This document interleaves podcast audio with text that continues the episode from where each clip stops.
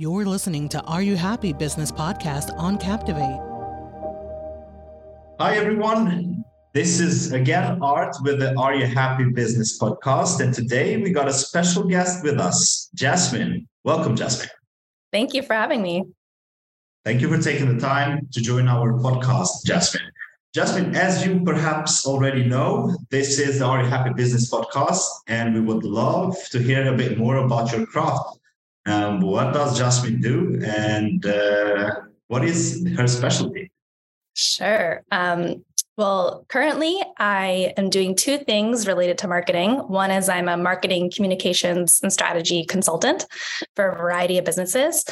And then I also founded my own company. It's an independent publishing company, and we publish children's books that are based on community projects. So, very tied into happiness and helping the world be a better place. Um, the company is called Green Bamboo Publishing. And right now, we have a really cool project that we launched. It's a language exploration project, and it's designed to empower kids to become co authors by translating a book. And it's been really wonderful. We had a little boy in Scotland who is blind um, do it in Braille. So he made a Braille version. And it's just, it's really heartwarming to see all these kids be empowered by it. It's called the Watermelon Party Project, and uh, it's on my website. That's so awesome. Um, uh, Jasmine, would you mind telling us how you started with, with this journey and how did you get to this point? With Green Bamboo Publishing specifically? With Green Bamboo, yeah. It was one of those happy accidents where um, I was a marketing and communications manager for a magazine, and they had agreed to publish a, a children's book that I had created. But then, um, due to just various reasons, they had to back out last minute. So I was without a publisher, but I already had an illustrator. Um, the book was based on a true story. So there was an animal sanctuary kind of counting on me to have this as a fundraiser. So I looked into self publishing and there were some hurdles with that. So then I was like, what would it what would it take to just start my own publishing company? and it turns mm-hmm. out not much. Um, I mean, with my background, not much. I knew I knew all the components. So mm-hmm. I became a publisher and author in one fell swoop. so that's awesome. Kudos to you for for for actually being able to uh, create such a beautiful thing. Uh, I'm of the opinion that anything related to children, especially um, things or books that make them happy or uh, that contribute to their well-being, it's a very powerful and wonderful thing. Absolutely. Thank you. Awesome. Jasmine, regarding marketing, um, uh, you have a marketing background. Tell us a bit more about that. How how did you get into marketing? Um, what is something that you love most about marketing? Sure. Um, my marketing journey, if I go way back, is kind of funny because I think it started when I was six years old. I didn't realize this until recently. Um, so when I was six, I had an invisible pet unicorn. And I guess I, I, told the story of it so well that all the other kids wanted one. And uh, I decided to charge them a quarter for to have because you know I was you know giving them this service like you know you have to come through me to get this unicorn. Um, so finally, I think like I had customers all the way up to fifth grade before a teacher found out and made me give the money back. And that was also my first lesson in marketing ethics. so, but um, as an adult, uh, I also kind of fell into it by accident. I'm um, on the side. I'm also a dancer, and wanted to start producing shows. So I learned how to do marketing through event production and just having to market the events. And um, I have a history degree and a minor in international development. So that also gave me all these skills that you need for marketing, like research, data analytics, um, observing trends, demographics, understanding context, critical thinking. Um, and I was working part time doing marketing through university.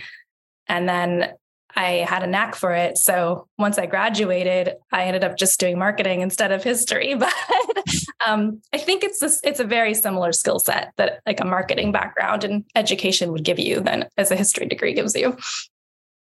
That's awesome. Um, I, I, would say this is something that we perhaps got in common. Um, I come from a diplomacy background.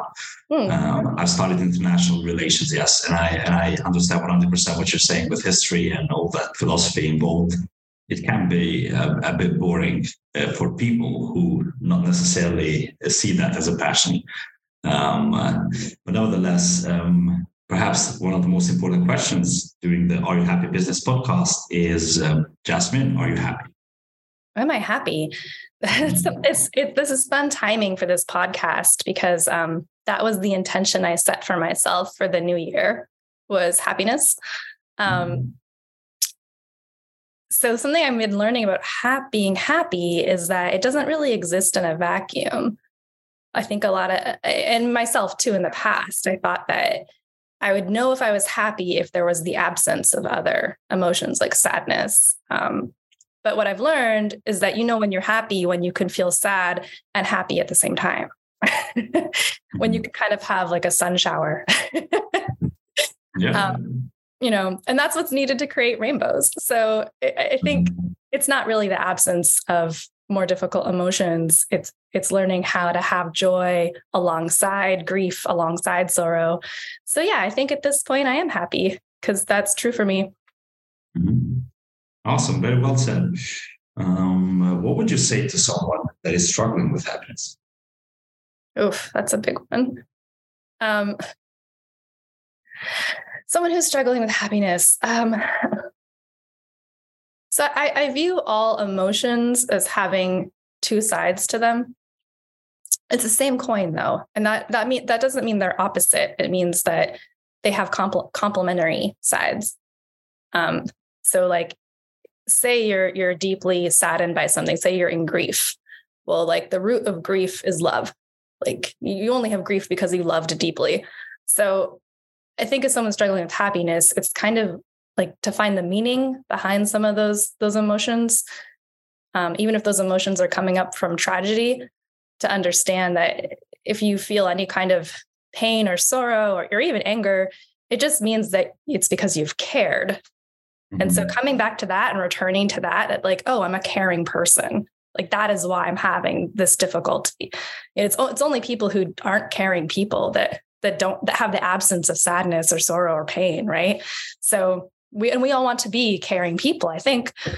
So I guess just that's what I do for myself. I just continuously come back to that. And it helps. You know, it's not going to be a cure all, but it's a good reminder. That's so true. Um, uh, yesterday, I had another podcast um, uh, with another uh, individual who who really struck me with uh, one of the phrases that he said when I asked about happiness. He replied by saying, "Pay attention to what you're paying attention to." Mm. And I think that is that is something very powerful that uh, we sometimes forget on a daily basis to do. Um, uh, if we if we direct our mind with positive thoughts and uh, positive in general with positivity i would say. Um, that will attract happiness uh, eventually. And that is something that we need to practice even though we sometimes forget. I think so. And can i add to that? Certainly yes. Um, i think that is a huge component of it. Um, and also the last few years as I've been trying to practice more joy and happiness, um, I have been turning my attention to some of the more negative things because sometimes they're there for a reason. It's like anxiety rather than ignoring it, for example, or trying to cover it with just positive thoughts. I'm, I'm reframing it as like it's my body trying and my mind trying to give me a message. And sometimes I just need to listen you know and and if i don't listen it can get louder and louder and louder. And now you're in crisis. Now now you're really you know in the throes of anxiety. You're having insomnia. You're having headaches. And it's sometimes we just need to be still. And that same idea of paying attention and just having mm-hmm. awareness. Okay what like you know why like why is this happening? Maybe i do just need to listen to it for a second. That's right. Um uh, jasmine I'm wondering if there is a message you could get across to the whole world, what would that be? A message to get across to the world. That's a that's a big, Um, well, lately I've been reflecting a lot about uh, being a light unto yourself and what that means. Um, and and I think it's this idea of embracing both light and shadow and knowing that it's all born of love. So that that would be the message to just um, love all the parts of yourself because I think I think at the root of it that's what's needed. And once you do that, then it expands, and then you expand your love to others, and so on and so on. That's very well said. What is next for Jasmine? what is next for me? Um, I'm really trying to um, elevate this language exploration program. We have kind of a fun goal with it. Um, there is a world record we want to break with it. It's the most languages in a reading relay. And so the vision is to create a reading relay of kids who have done the project. Um, we're all going to meet up in Costa Rica on the beach and we're going to create like a living rainbow.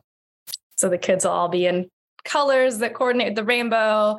And uh, Costa Rica doesn't have an army. So we thought it would be a really great place to kind of have this symbol of world peace and diversity mm-hmm. and friendship and inclusion and equity and uh, and do it there in that setting. So that's what's next. we're, we're aiming for September and everyone's invited. so. uh, how can everyone that listens to our podcast but also visits our socials uh, get hold of, of, of the books and uh, of uh, of all these initiatives that you do? Sure. Um, so I have a website, Green Bamboo greenbamboopublishing.com. And then also the books are on all major online retailers. So they're on Amazon, they're on bookshop.org, they're on Barnes and Noble, like all those things, Target, you name it. So um, you can also find them there. And we're on social media. You know, I think we're very accessible. I'm very easy to find in a Google search. That's awesome. Jasmine, thank you for taking the time to join us today. Thanks so much for having me. This is really lovely. It was a pleasure. Everyone, this was Jasmine with us today. We encourage all of you to have a listen to our podcast, same time tomorrow as well. Visit our socials, visit the social that Jasmine just mentioned, contribute to her cause, which is a wonderful and beautiful cause. And until next time, stay happy and uh, cheers. Thanks so much.